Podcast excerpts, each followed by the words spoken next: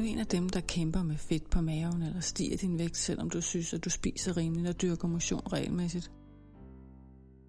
Eller har du hudproblemer som akne og eksem? Eller døjer du med stress, op- og nedtur eller træthed? Eller har du problemer med søvnen, enten fordi du ikke kan sove, eller fordi du sover for meget?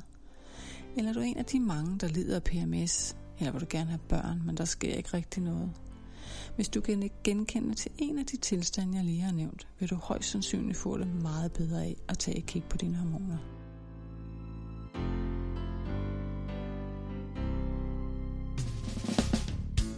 I denne her podcast vil jeg fortælle dig trin for trin, hvordan du vil ændre lidt på din kost, indkøbs- og motionsvaner og lidt på dine fjernsynsvaner, kan få din normale og naturlige vægt tilbage. Kom af med din stress, sove bedre, få en smukkere hud og komme i bedre humør, eller med andre ord, få dine hormoner i balance.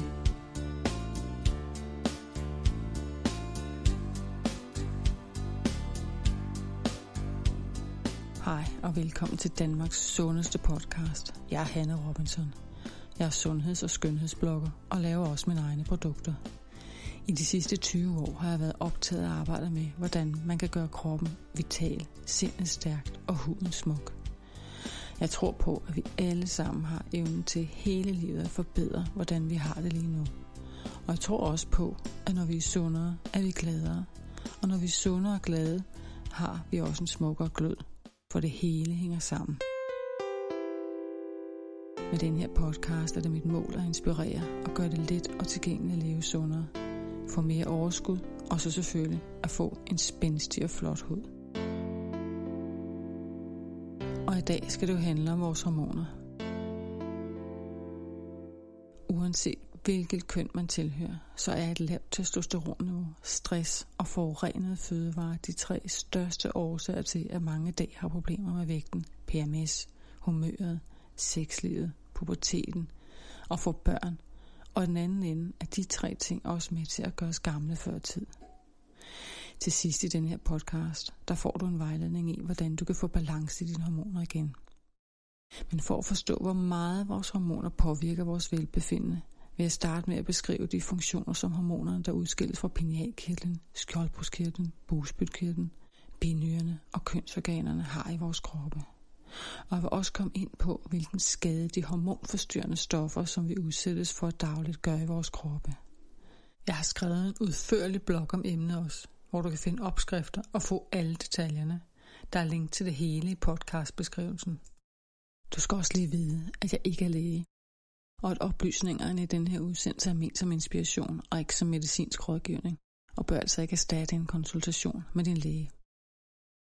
Lad os starte med, hvad hormoner er for noget, og hvorfor de er så styrende for så meget.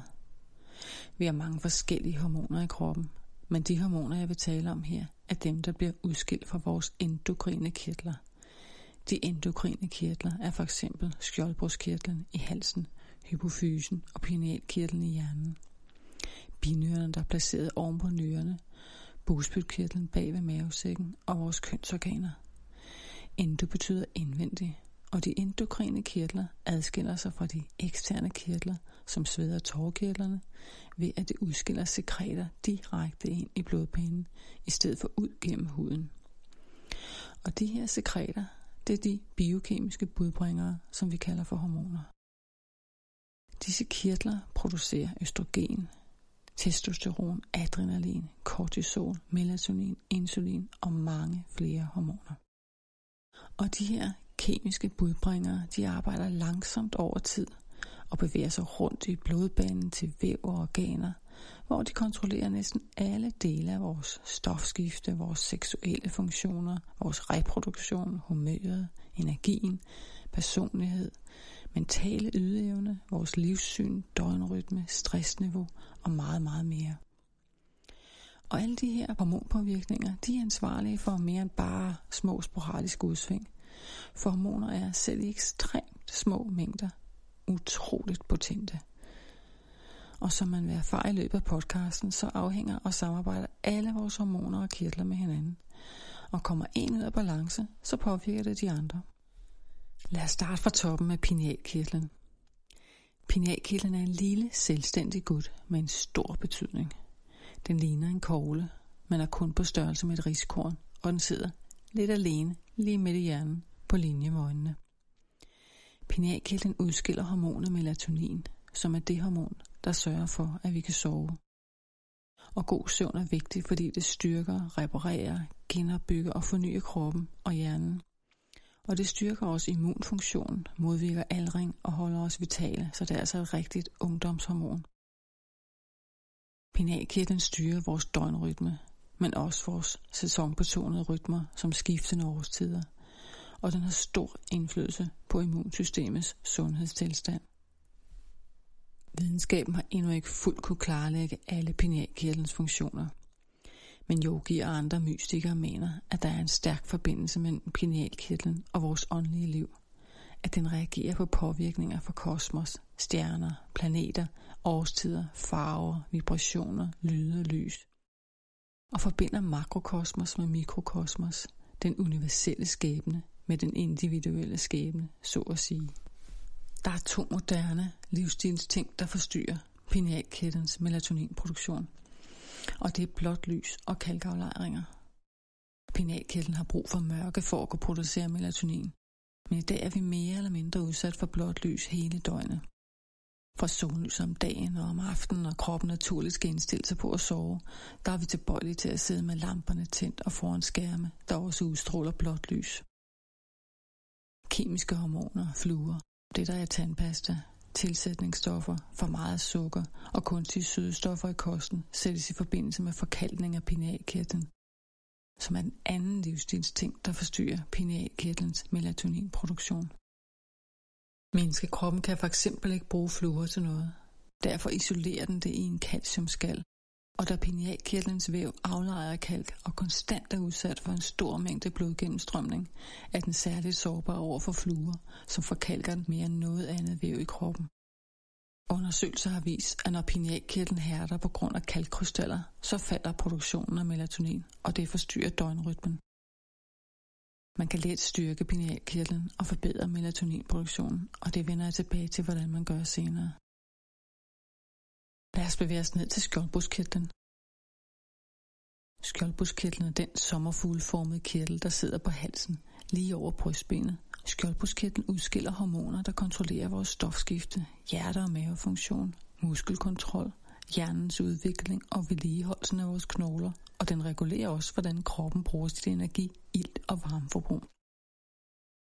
Så en træ skjoldbuskirtel giver et langsomt stofskifte, hvis du regelmæssigt dyrker motion, og vægten ikke ændrer sig overhovedet, eller hvis du kæmper med stress eller manglende energi, kan det være et tegn på en ubalance i skjoldbruskkirtlen. For at skjoldbruskkirtlen kan fungere sundt, kræver det blandt andet, at man har et afbalanceret jod- og blodsukkerniveau, og det giver et bud på senere, hvordan man kan få. Næste kirtel i rækken er busbytkirtlen. Busbytkirtlen ligger bag ved mavesækken, og den svæver spredt som små øer, der kaldes de langerhanske øer. Og de her øer, de udskiller hormonet insulin. Når vi spiser, så stiger blodsukkeret, også kaldet glukose. Og for at få niveauet tilbage til normalt, så udskiller bugspytkirtlen insulin. Insulin styrer, hvordan kroppen bruger madens kulhydrater og fedt, Insulin får celler i musklerne, leveren og fedtvævet til at optage det sukker, også kaldet glukose, der er kommet ud i blodbanen fra maden. Og den proces giver energi til cellerne.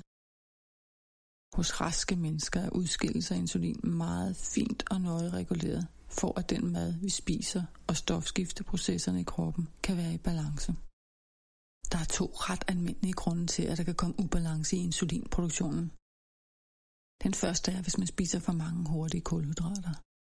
Når vi indtager store mængder af hurtige kulhydrater, som for eksempel hvidt brød, pasta og sukkerholdige drikker og madvarer, som typisk også har et lavt indhold af fedt og protein, så pisker vores blodsukker i vejret.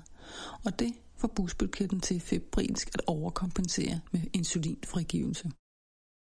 Når bugspytkirtlen dagligt eller meget ofte skal overkompensere, kan det føre til insulinresistens, som for nogen kan være forstadie til type 2 diabetes. Insulinresistens betyder, at kroppen ikke længere effektivt kan transportere sukkeret væk fra blodbanen og ind i cellerne.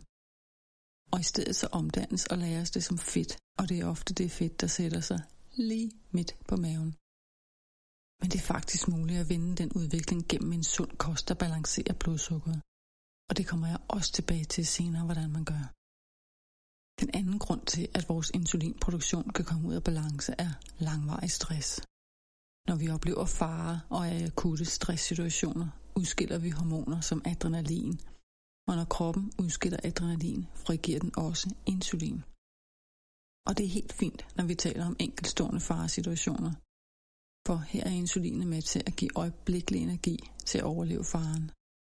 Men under langvarig stress har vi konstant for meget adrenalin og insulin kørende i kroppen, hvilket også fører til kronisk høje blodsukkerniveau. Under sunde, normale forhold bliver glukose eller blodsukker, der ikke kommer ind i kroppens celler, sendt videre over i leveren, hvor det omdannes til glykogen. Den her oplærede form for sukker i leveren bruges normalt til at stabilisere det lave blodsukker, vi har mellem måltiderne og om natten. Det er nyttigt for kroppen at lære det her glykogen, men stress og andre hormonubalancer nedbryder den her evne til at lære glykogenet, og det kan også bidrage til blodsukkerubalance, hvilket fører os til binyrerne, som er de to kirtler, der er på størrelse med tommelfingrene og som er placeret ovenpå nyrerne, og de udskiller hormonerne kortisol, adrenalin og noradrenalin, som er de hormoner, der får hjertet til at banke hurtigere. De hæver blodtrykket og hjælper med at spænde musklerne og sætte hjernen i højeste beredskab. Og hormonet kortisol undertrykker desuden inflammation og hæver blodsukkerniveauet, så musklerne har masser af brændstof. Kortisol undertrykker også immunsystemet. Binyrehormonerne er katabolske, det vil sige, at de fremmer processer, der brænder energi og nedbryder cellulære strukturer. Hvis du gang på gang aktiverer binyrerne uden at få tilstrækkelig restitution imellem, bliver din krop afkræftet og tømt for energi. Du får tendens til humørsvingninger, depression og andre sygdomme, der er forbundet til kronisk træthed. Når man konstant stimulerer binyrerne, enten gennem kaffe, sukker, salt, overdreven motion og andre højspændte aktiviteter, er det som at piske en træt hest. Så man bør altså sætte hesten lidt på græs en gang imellem og give den tid til at hvile og genoplade. De største årsager til kronisk stress, det er lavt selvværd, bekymringer, alt for meget ansvar, traumer, belastende relationer, dårlig kost, dødsfald, tidligere traumatiske hændelser og vitamin- eller mineralmangel.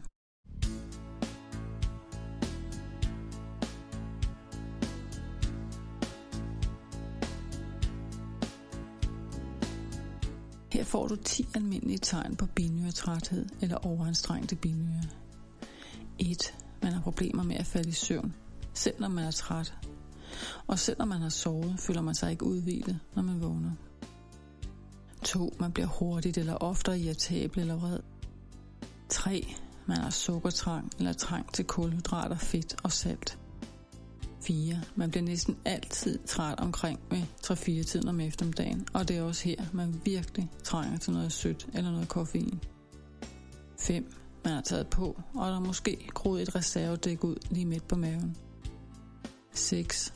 Man føler sig ængstelig eller trist. 7. Man bliver oftere syg. 8. Sexlysten er pist væk. 9. Hukommelse og fokus er ikke, hvad det burde være. Og 10. Fordøjelsen er noget råd.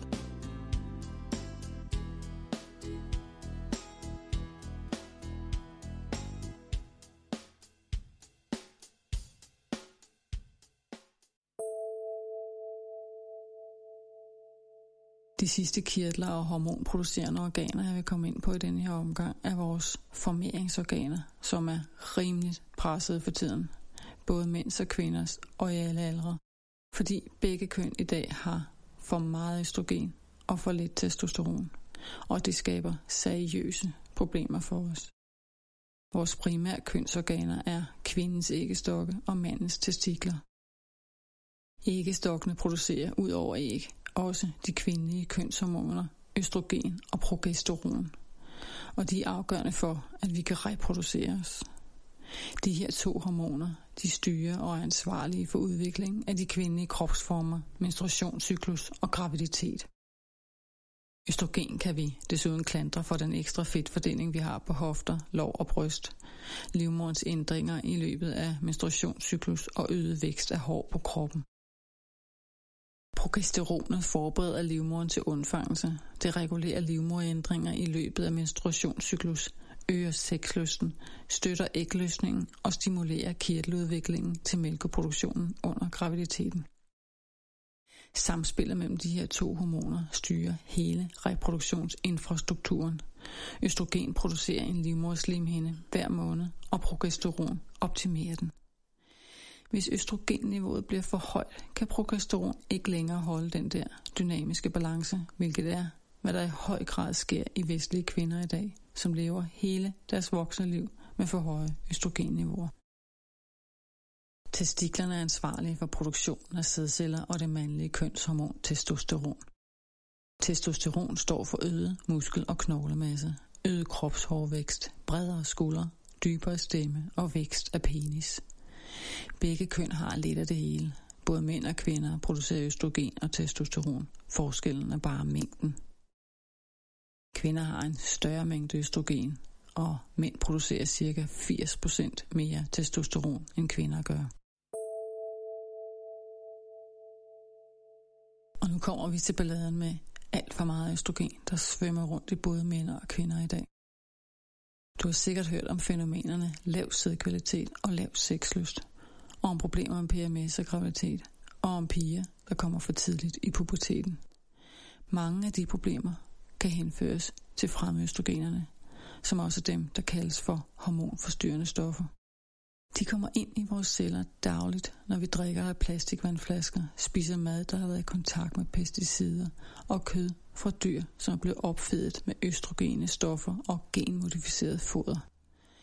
Men også brændstoffer, biludstødning, renserikemikalier, industriaffald og de utallige hormonfyldte husholdningsmidler og personlige plejeprodukter som hårprodukter, cremer, makeup, vaskepulver, rengøringsmidler men også p-piller og sågar kassebonger og dåsemad er storleverandører af kunstigt østrogen. Kroppen er normalt meget dygtig til at holde blodets indhold af testosteron og østrogen på normale niveauer. Men det den ikke gør, det er at tjekke, om der er forhøjet niveauer af fremmede østrogener. Så det kan altså sagtens være, at du har et helt normalt niveau af naturligt østrogen og testosteron i kroppen, men samtidig også et unormalt højt niveau af fremmede østrogener, der uopdaget svømmer rundt i blodet. Vi kan ikke smage dem, og vi kan ikke se dem, og vi kan heller ikke mærke dem. Men de her fremøstrogener østrogener er nogle ret stærke kemiske østrogenbanditter, der er i stand til at efterligne kroppens naturlige østrogeners aktiviteter i begge køn. Og de er ikke bionedbrydelige, så de bliver lagret i vores fedtceller. De fremme østrogener, der er flest af, er dem, vi kender som talater og parabiner, og BPA, som også hedder bisphenol A. Talater findes i kemiske dufte som parfume, rumdufter og duftlys, mens parabener er i personlige plejeprodukter som cremer og hårprodukter. BPA er kemikalier, der bruges i fremstilling af visse plastformer og findes i alt fra plastikflasker til i belægning i aluminiumsdåser og i nye møbler.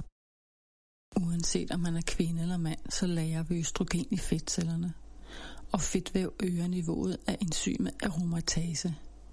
Og aromatase forvandler testosteron til østrogen.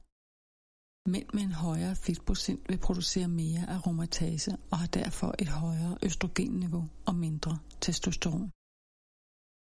Fordi testosteron også hjælper en mand med at forbrænde fedt og opbygge muskler, så bidrager fremøstrogenerne også til fedme hos mænd. En række undersøgelser har vist, at jo mere BPA personer havde i deres kroppe, des federe var de.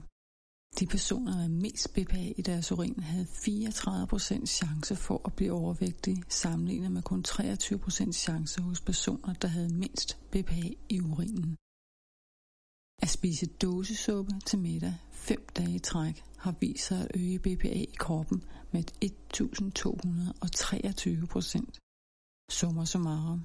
Jo mere fedt man bærer rundt på, jo mere østrogen har man på kropslageret. Hos mænd forstyrrer fremme østrogenerne den naturlige balance mellem de mandlige og kvindelige hormoner. hvilket er årsagen til, at mænd kan miste nogle af deres mandlige træk. Nogle forskere mener, at fremøstrogenerne er den primære årsag til det verdensomspændende fald i mandlig fertilitet, fordi østrogenerne både reducerer sædkvaliteten og antallet af sædceller. Fremøstrogenerne menes også at spille en væsentlig rolle i de stigende antal prostatasygdomme. Prostata har østrogenreceptorer, og de her fremøstrogener, de overstimulerer prostatavævet, som resulterer i overvækst af prostata, og det kan bidrage til inflammationer og prostatacancer.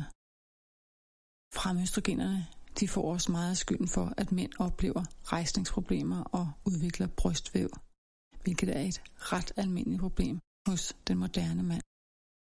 Så hver mand, der værdsætter sin mandighed, burde gøre alt, hvad han kan for at undgå fremøstrogener. Her er nogle eksempler på bivirkninger hos mænd på grund af for mange fremøstrogener.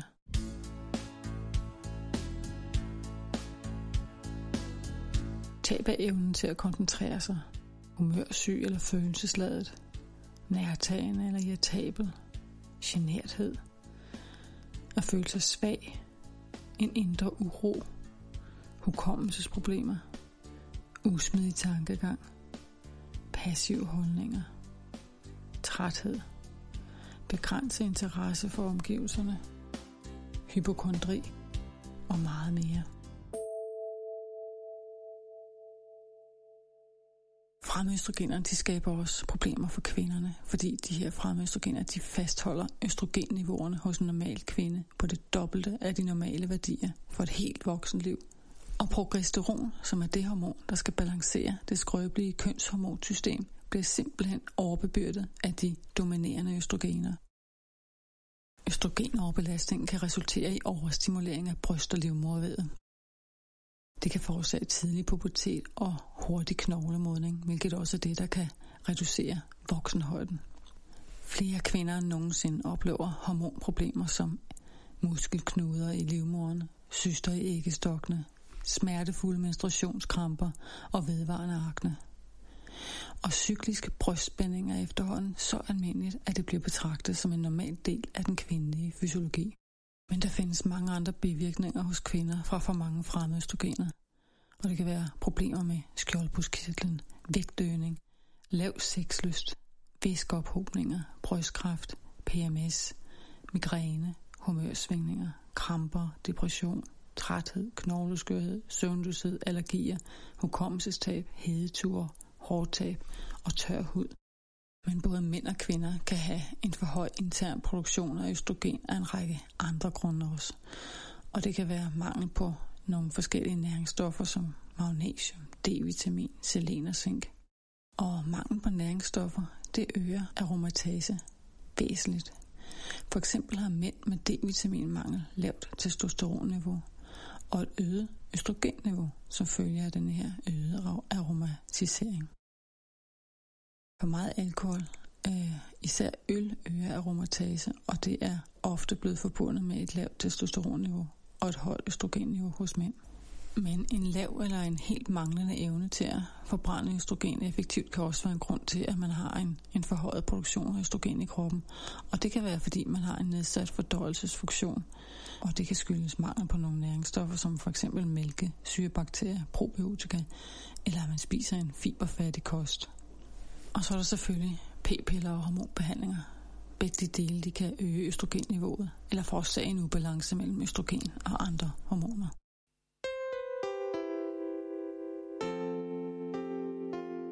Og nu kommer vi til den alvorlige del af festen.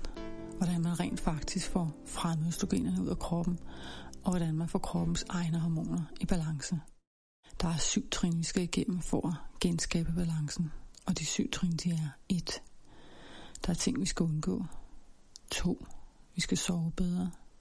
3. Vi skal have lidt sol, men vi skal også fryse lidt. Det er nummer 4. 5. Vi skal afgifte vores hjem. 6. Og vi skal træne på en måde, der passer til vores kroppe. Og 7. Der er ting, vi skal spise og drikke. Sidegevinsten ved at gøre alt det her, det er, at man sågar også får hvide tænder og strålende hud og smukt hår. Men lad os starte med trin 1. de ting, vi bør undgå, og hvad vi kan gøre i stedet for. Fluer, det skal ud. Fluorider er hormonforstyrrende stoffer, der kan påvirke knogler, hjerne, skjoldbruskkirtlen, pinealkirtlen og til med blodsukkeret. Det sættes i forbindelse med depressioner, søvnforstyrrelser, vægtøgning, træthed og ømme muskler. Fluorider, det findes i tandpasta, i postevand. Og de kommunale anlæg mange steder i verden er forurenet med fluer, også i Danmark. Fluer findes også på afgrøder, der er sprøjtet med pesticider og desinfektionsmidler. Og det findes på afgrøder, der er vandet med fluorinficeret vand. Det findes også i insektspris. Fluorforbindelser findes desuden typisk i produkter med vandafvisende effekt, som jakker, sko, telte, pizzabakker, bagepapir, slip letpander, emballage til mikroovns popcorn og i flere kosmetik- og plejeprodukter. Og hvordan kan man så undgå at få fluor i sin krop? Man kan starte med at skifte sin tandpasta ud. Uanset hvad man prøver at bilde sig ind, så er fluorfri tandpasta altså lige så effektiv til at rense tænder og gummer med. Man kan også snilt lave sin egen tandpasta, som er endnu bedre og sundere. Der er opskrifter på fire forskellige slags hjemmelavet tandpasta på min blog, og der er link til dem i podcastbeskrivelsen. Jeg er selv mest begejstret for pulvertandpasta, som er en blanding af forskellige antibakterielle krydderier, aktivt kul og bentonitlær. Vand er noget, vi indtager i enorme mængder hver dag, gennem bade, madlavning og når vi drikker. Vand er på en eller anden måde en del af de fleste væsker. For at undgå fluorinficeret vand og andre giftstoffer fra vores vand, kan man købe vandkander med filtre eller installere vandfiltre på sine vandhaner. Jeg bruger selv et filter fra noget, der hedder Øvevand på min køkkenhane og i min bruser. Og så er der alle de andre hormonforstyrrende stoffer, som vi gerne vil have ud af kroppen. Listen er lang, men her er nogle af de vigtigste produkter, hvor de gemmer sig i. BPA gemmer sig i plastikflasker, plastikbøtter til madopbevaring, i fødevaredåser og kassebonger. Pesticiderne dem finder man i insektspray og på vores afgrøder. Talater de findes mest i luftfriskere, duft, sterinlys og i parfume. Parabener, de er i ansigts-, krops- og hårplejeprodukter som cremer og shampoo og sæber. Flammehæmmere, de findes i nye møbler, tekstiler, elektronik og i husholdningsartikler. Men så gemmer der sig også ting i rengøringsmidler, malinger i vinyl, kosmetik og i nejlak. Husk, som jeg nævnte tidligere, at jo højere fedtprocent man har, jo mere østrogen har man også. Fordi fedtvævet øger niveauet af aromatase, der forvandler testosteron til østrogen.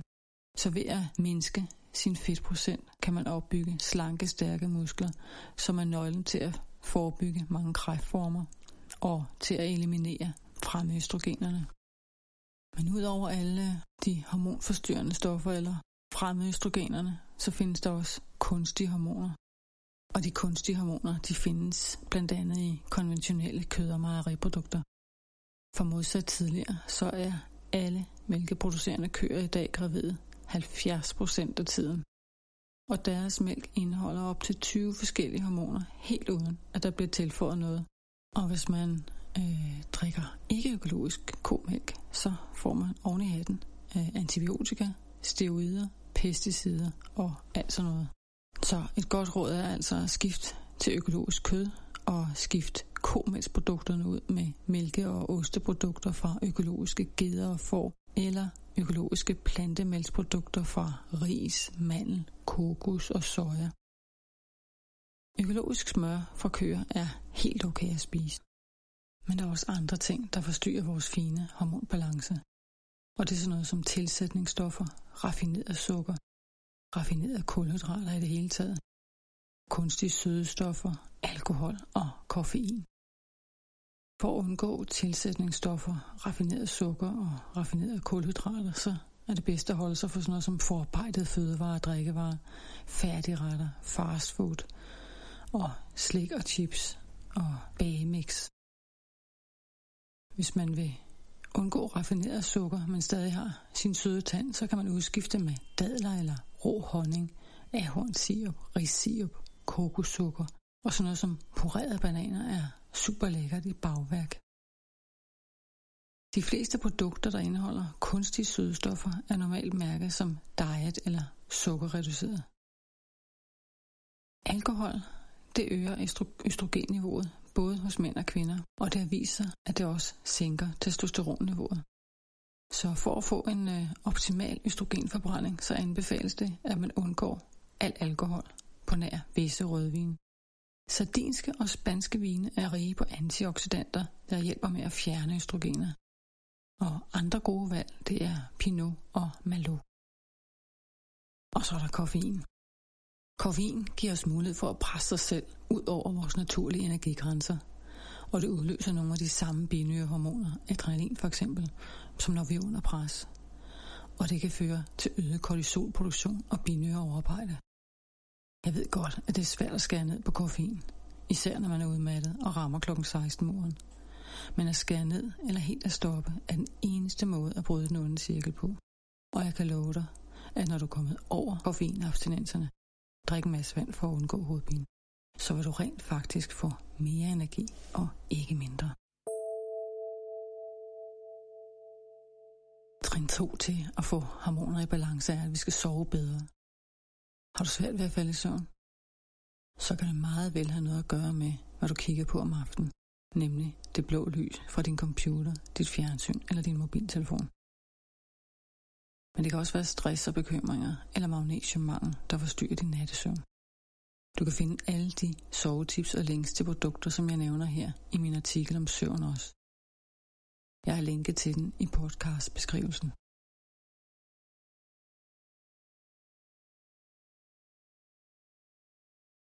Er der én ting, der påvirker vores døgnrytme allermest, så er det jordens lys- og mørkecyklus. Men ligesom med insulin og inflammation, er det blå lys afgørende for vores sundhed. Men kun i de rigtige mængder. Når vi udsætter os selv for for meget, men også for for lidt, så er det, at vi har balladen om natten. Blåt lys er det, der kommer fra solen og fra vores lamper, fjernsyn og computerskærm. I løbet af dagen er blåt lys ikke noget problem, fordi vi skal være vågne. Men om aftenen, når kroppen naturligt skal indstille sig på at sove og producere melatonin, så lider vores søvn under det. Det rødlige lys fra ild, som var vores forfædres primære nattebelysning, og det røde lys fra lamper, har lidt eller ingen effekt på melatoninproduktionen. Så søvnen forstyrres ikke af de lyskilder. Her har du lidt tips til at undgå det blå lys om aftenen. En god idé er at dæmpe alt lys mindst en time før sengetid og slukke alt unødvendigt lys. Dæmpe eller eliminere helt brugen af elektroniske enheder med blåt lys, og det er sådan noget som alarmer, tv, computer, mobil, tablets osv. Jeg ved godt, at det ikke er helt realistisk at undgå det blå lys om aftenen i dag. Så derfor så kan det være en god løsning at bære orange sikkerhedsbriller om aftenen, når der hedder søvnbriller. Det gør jeg selv hver aften cirka en time før jeg går i seng. Man kan også installere noget, der hedder f.lux på sin computer. Det er helt gratis, og det nedtoner det blå lys. Man kan også bruge sterinlys i stedet for elektrisk lys, eller simpelthen bare gå tidligere i seng. Stress er en anden ting, der holder os vågne. Stress kan være mange ting. Men det, der typisk er på spil, er, at dit kortisol er for højt, enten fordi du lever i et for højt gear, for højt tempo, spiser en kost, der stimulerer til forhøjet kortisol, eller at du stresser dig selv med din træning. Det kan være meget hård udholdenhedstræning, maratontræning eller ekstrem sport. For hård træning kan give en så forhøjet tilstand af stresshormonet kortisol, at man rent faktisk oplever en tilstand af forhøjet blodsukker, selvom man lever ekstremt sundt. Ekstrem diæter, meget kulhydrat, restriktive diæter eller diæter, hvor man ingen fedt får, er også stressende for kroppen. Men uanset om dit kortisolniveau er for højt eller ubalanceret i løbet af dagen eller svingende, eller at du slet ingen kortisol nærmest har udløst i løbet af dagen, fordi du har presset dig selv i så lang tid, at din krop, dine celler og faktisk også din hjerne ligger i en kortisolmarinade, så går det ud over din søvn. Og du vil have de samme symptomer, nemlig at du ikke vil være udvildet den næste dag, og nærmest ikke kan komme ud af sengen, Eller at du måske først får din energi om aftenen, når andre folk i virkeligheden begynder at falde til ro. Et par gode råd her er at stresse kroppen af, inden du skal sove. Undgå træning mindst to timer inden godnat, og lav eventuelt nogle vejrtrækningsøvelser, inden du går til ro. Hvis du har mange ting, der kører i hovedet, ting, der ikke er blevet afsluttet, og ting, du skal nå, så skriv det hele ned. Skriv også det ned, som du ikke fik sagt i løbet af dagen, hvis noget eller nogen har generet dig. På den måde så snyder man på en måde hjernen til at tro, at samtalen har fundet sted, og at det er ude af verden. Det giver ro i sindet. Magnesiummangel er også typisk noget, der kan holde os urolige. Magnesiummangel er på grund af moderne dyrkningsmetoder og vores kost i dag ved at være ret udbredt. Magnesium er blandt andet vigtigt for muskelafslappning. En god måde at få dækket sit magnesium på er ved at lave en magnesiumolie og spraye sin hud med det om aftenen. Man kan også spise 1-2 kapsler magnesiumcitrat før sovetid. Det sidste gode råd for en god nattesøvn, det er, at man skal skabe sig et godt sovemiljø. Et godt sovemiljø, det involverer en kølig rumtemperatur på ca. 18 grader, og et rum er bælmørkt og helt stille. Det tredje trin på vejen mod hormoner i balance handler om at få lidt sol. At udsætte sin hud for en passende mængde solstråler dagligt er en af de sundeste ting, man kan gøre for sin hud og for sin generelle sundhed. D-vitamin fungerer i virkeligheden som et hormon i kroppen, en kemisk budbringer, der styrker immunsystemet, regulerer mineraloptagelse og herunder calcium, og forebygger hjertekarsygdomme og flere af de store kræftformer som lunge, bryst og prostatakræft.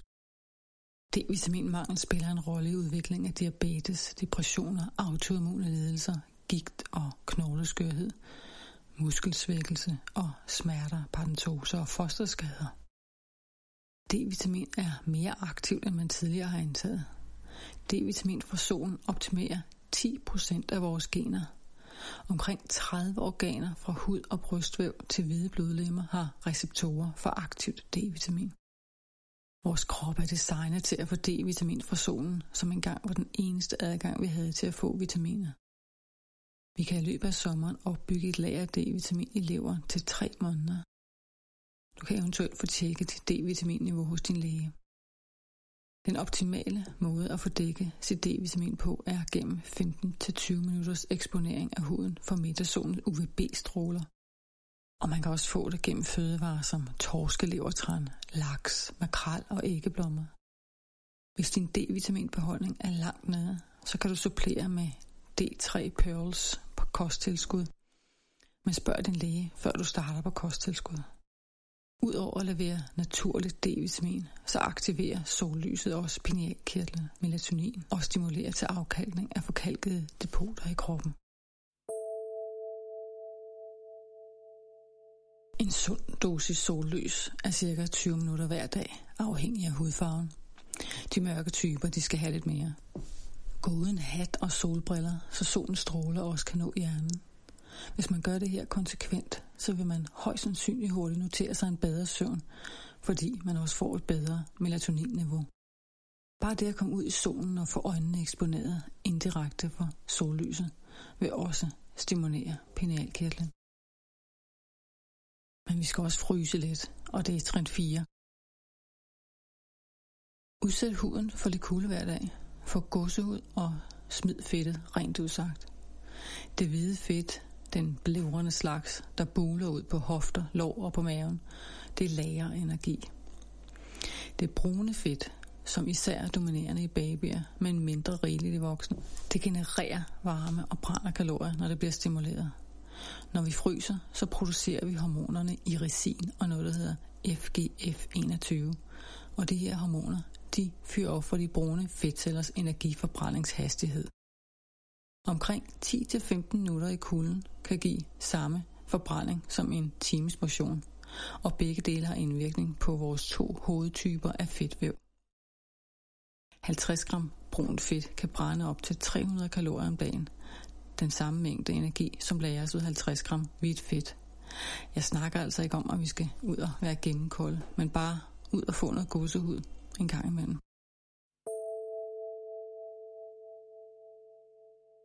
Trin 5 handler om, at vi skal have afgiftet vores hjem for giftige øh, rengøringsmidler og vaskepulver for eksempel. Konventionelt vaskepulver er fyldt med kemikalier som sulfater, parfume, fenoler og meget mere. Og mange mærker de indeholder ting som petroleumsdestillater, der sættes i forbindelse med kræft og lungesygdomme. Og parfumerne i vaskemidler de er tit fremstillet af en skadelig blanding af forskellige kemikalier. Heldigvis er det ret nemt og hurtigt at lave sit eget vaskepulver og sine egne rengøringsmidler. Man behøver grundlæggende kun tre ingredienser til det hele, og du finder selvfølgelig opskrifterne på hjemmesiden på bloggen. Trin 6 handler om, at vi skal træne på en måde, der passer til vores kroppe. En stærk, flot og slank figur opnås bedst gennem øvelser, hvor man naturligt øger testosteronniveauet og noget, der hedder humant væksthormon, HGH. Jeg har også skrevet en blog om netop den her form for træning, og det link lægger jeg også i podcastbeskrivelsen. HGH, som faktisk også kaldes for ungdommens kilde, det stimulerer proteinsyntesen, fedtforbrænding og det fremmer magert væv. HGH-niveauerne falder med alderen, og det gør det sværere at bevare et stærkt muskelvæv og holde overskydende kilo på afstand. Testosteron er vigtigt for både mænd og kvinder, især i forbindelse med kondition, træning og med velvære. Den bedste måde at øge sin testosteron og HGH-niveauer på er gennem intens træning. Uanset om det er i form af sprint, intervaller eller styrketræning. Regelmæssig intens træning øger testosteron og HGH-niveauerne både lige efter hver session, men også hen over en 24 timers periode. Små restitutionsintervaller midt i en intens træning kan også øge HGH. Og hvile i 60 sekunder eller mindre under intens intervaltræning fremmer testosteronproduktionen og stimulerer til HGH-frigivelse. Der er nogle træningstyper, der er særlig gode til at styrke testosteron og HGH, og det er løft af tunge vægte, intervaltræning, sprint og træning med underkroppen, squats og dødløft, kortere hvileperioder i fitnesscenter og det at undgå at overtræne. Der er en fantastisk bivirkning ved træning, og det er, at når man træner, så udløses neurotransmitter som endorfiner, serotonin, dopamin, glutamat og GABA. Og flere af de her øh, neurotransmitter, de er kendt for deres indvirkning på humøret. Motion er faktisk et af de mest effektive midler til forebyggelse og behandling af depression. Lider man af stress eller binyrtræthed, så er det en anden måde at træne på, man skal tænke på. Og her er det meget vigtigt at få glæden tilbage i sit liv, og ikke lade træning blive noget konkurrencebetonet, noget med høj intensitet, opslidende eller svækkende. Det man har brug for i den situation, det er noget, der øger lungekapaciteten, toner musklerne og gør en smidig samtidig med, at man har det sjovt. Holdsport, dans, tai chi, kickboxing, svømning, gang, pilates og yoga med åndedrætsøvelser er alle sammen gode måder at få kroppen i bevægelse på. Vigtigst er det at vælge noget, man synes er sjovt. For det handler om at få livet og glæden tilbage i kroppen igen. Der vil være dage, især når man lige er begyndt at træne, at man ikke har lyst til at lave noget fysisk. Og når det sker, så er det en god idé, i stedet for at presse sig selv, bare at gå ud og gå en tur i stedet for. Med andre ord, så skal man ikke lade træning blive en ny stressfaktor i sit liv. Når en del af en modsætter sig træning, bør man behandle den del med kærlig forståelse og erkende sin modstand. Men heller ikke lade den underminere ens målsætning om et bedre helbred. Mennesker med binyrtræthed, de føler sig ofte for trætte til at motionere, og med god grund. For hård træning sætter på ny kroppen i en kamp-flugt-tilstand. Men hvis man afsætter faste tidspunkter til bevægelse, uanset om man føler for det eller ej, så vil man hurtigt opleve frugterne af sin rutine. Nu er vi nået til det syvende og sidste trin i hormoner i balance. Og her får du ni tips til, hvad du bør spise og drikke, der vil hjælpe hormonsystemet. For det første, så gælder det om at spise økologisk så vidt muligt. Et skift til økologisk frugt, grøntsager og animalske produkter vil seriøst bidrage til at stoppe strøm af kemikalier i blodbanen og i hele kroppen. For det andet, så skal blodsukkeret balanceres. Proteiner, sunde fedtstoffer og gode kulhydrater er afgørende for en sund blodsukkerbalance. Det vigtigste skridt til at holde stabilt blodsukker er at starte dagen hver dag med første måltid med et højt proteinindhold. Og så resten af dagen regelmæssigt spise måltider med højt proteinindhold, sunde fedtstoffer og grøntsager. Protein det har en stabiliserende virkning på blodsukker, fordi det hjælper med at trække sukker ind i cellerne, som kroppen kan bruge til energi. Fedt det forsinker optagelsen af glukose i blodbanen og forhindrer kraftig udsving i blodsukker. Men man skal undgå de olier, der kun kan laves på en fabrik, og det er sådan nogle som for eksempel majsolie, sojabønneolie, rapsolie, tisselolie, solsikkeolie og margarine og sådan nogle. De er alle sammen stærkt forarbejdet stærkt inflammatoriske. Som en tommelfingerregel, så spis kun de fedtstoffer, der også holdt vores forfædre godt kørende for 10.000 år siden. Og det er sådan noget som fedtstoffer fra græsne dyr, som økosmør, ge og æggeblommer. Uraffineret, koldpresset kokosolie, avocadoolie og koldpresset jomfruolivenolie er andre glimrende fedtmuligheder. Og de fedtstoffer, de tilstopper ikke arterierne. Det er nemlig blodsukkerproblemer, der gør det. En øh, højproteinkost, den vil også bidrage til en bedre kropsbygning hos de fleste. Aminosyrene lysin og treonin har vist sig at understøtte leverfunktionen, og da østrogen den nedbrydes af leveren, så menes det, at de her proteiner de kan hjælpe, med, med hjælpe kroppen med at slippe af med overskydende østrogen. Lysin og treonin de findes i rigelige mængder i fisk, kylling, kalkun, svinekød, bønner, æg og i nogle frø, sådan nogle som sesamfrø og bukkehornsfrø. Sesamfrø er rige på fibre og bukkehornsfrø det hjælper desuden med at sænke insulinreaktionen fra kulhydrater. En god idé det er også at afslutte dagen med kulhydrater. 20-50 gram kulhydrater. Gode højkvalitets kulhydrater om aftenen. Og nogle gode kilder, det kan være paleovenlige, søde kartofler, majroer, squash, rødbeder og kålroer. Når man spiser de her øh, kulhydrater sidst på dagen, så støtter man ikke bare kortisolbalancen, men også en lang række vægtregulerende hormoner som leptin, grelin og noget, der hedder adiponektin. Kroppen bruger blandt andet kortisol til at redde os fra lavt blodsukker om natten, og det gør kulhydrater til et godt værktøj, som man kan bruge til at hjælpe med at regulere kortisol på. For det tredje, så skal vi have nogle gode bakterier indenbords. Gode bakterier, de forbedrer vores mavetarmsystem. Probiotika og mælkesyrebakterier de er vigtige, fordi de øger mængden af gode bakterier i tarmen, og de støtter neurotransmitterfunktionen, som styrer vores humør. Sunde bakterier de kan også forbedre produktionen og reguleringen af vigtige hormoner som insulin, grelin og leptin.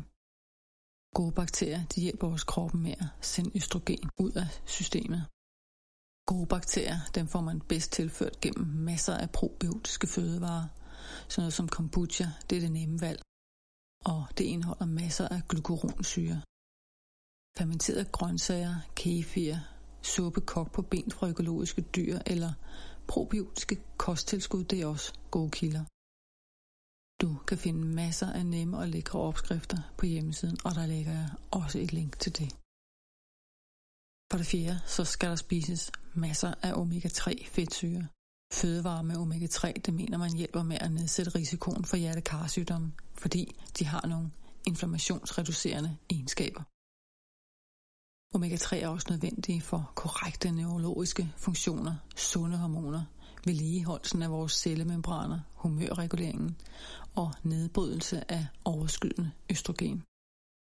Nogle gode omega-3 kilder det kan være af ren torskelevertran, kaviar, økologisk laks, valnødder, chiafrø og knuste økologiske hørfrø.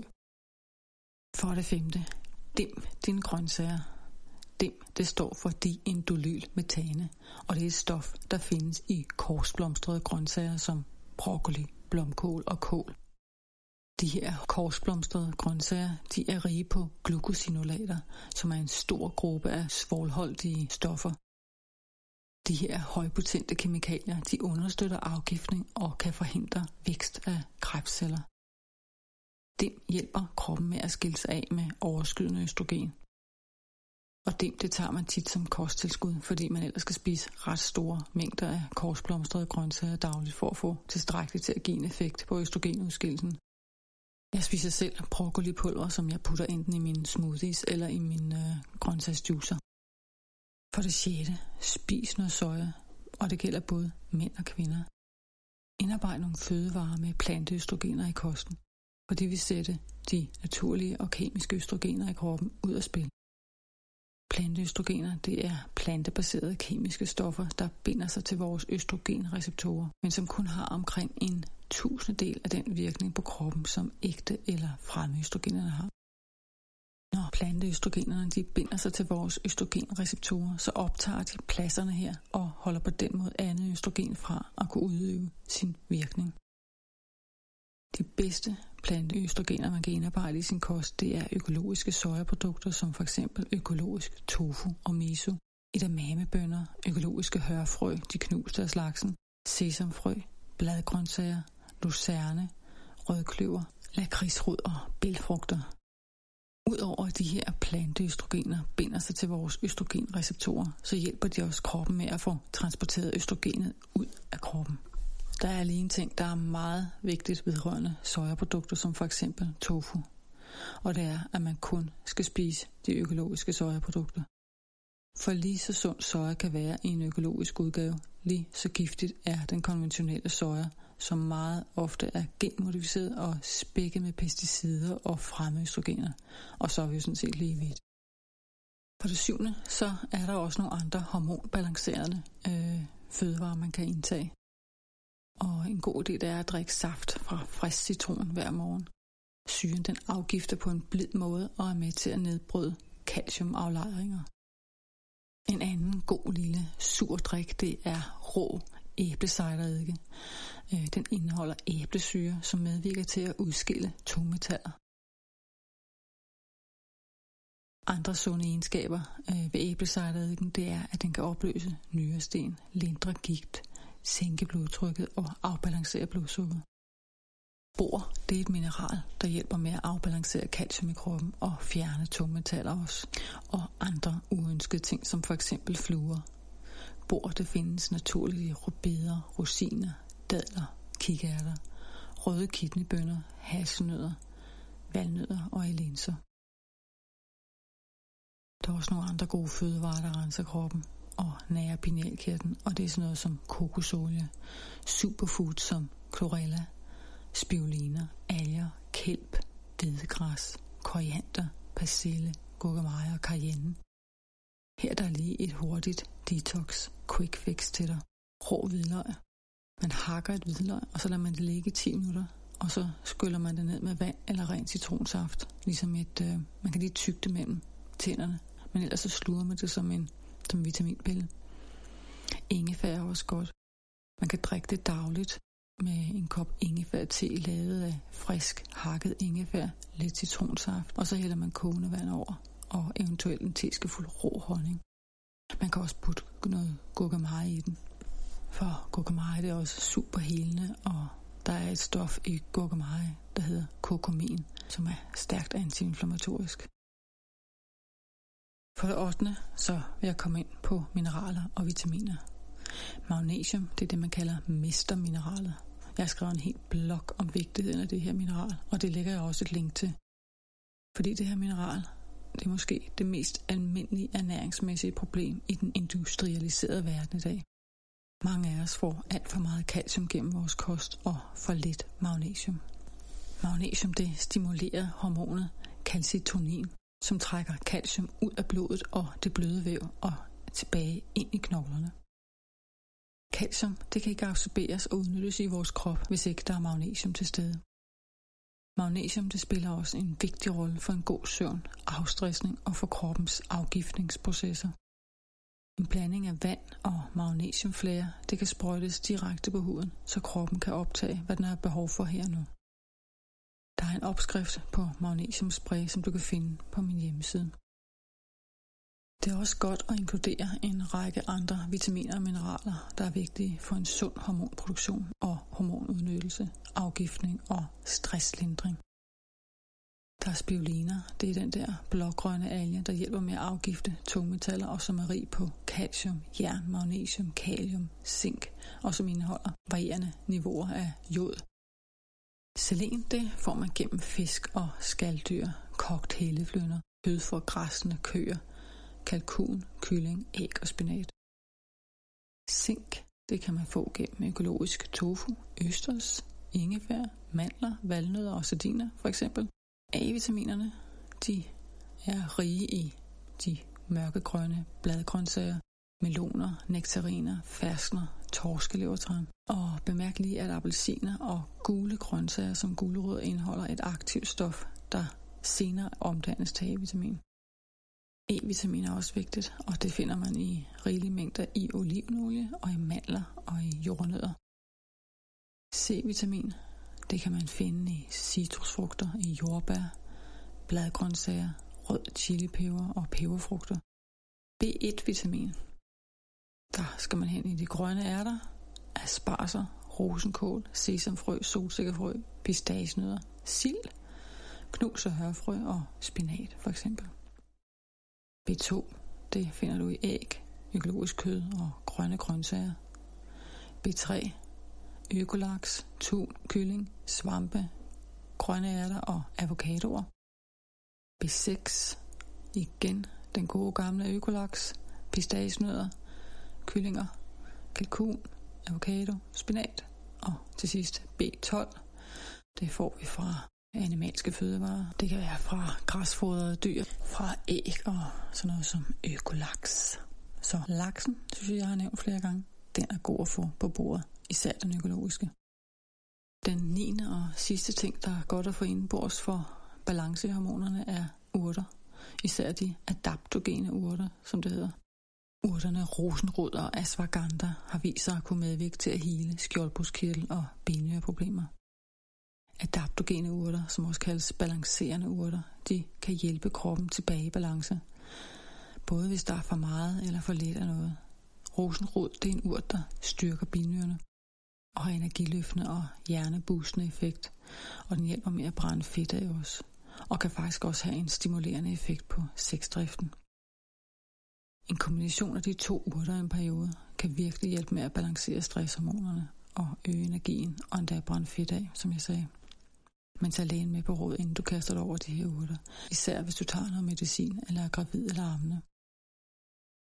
Ikke alle urter passer til alle, så man skal altid starte langsomt og mærke efter, hvordan kroppen reagerer. En anden adaptogen, der hjælper hormonerne med at komme i balance, er Schisandra. Schisandra er en slyngplante med skinnende røde og olieholdige frugter. Urten den kan købes for det meste i pulverform, og den kan nemt blandes i drikke og i smoothies.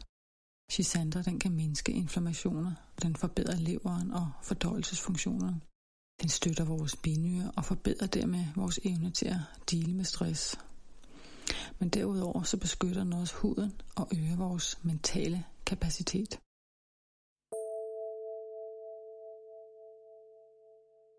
Det var alt for den her gang.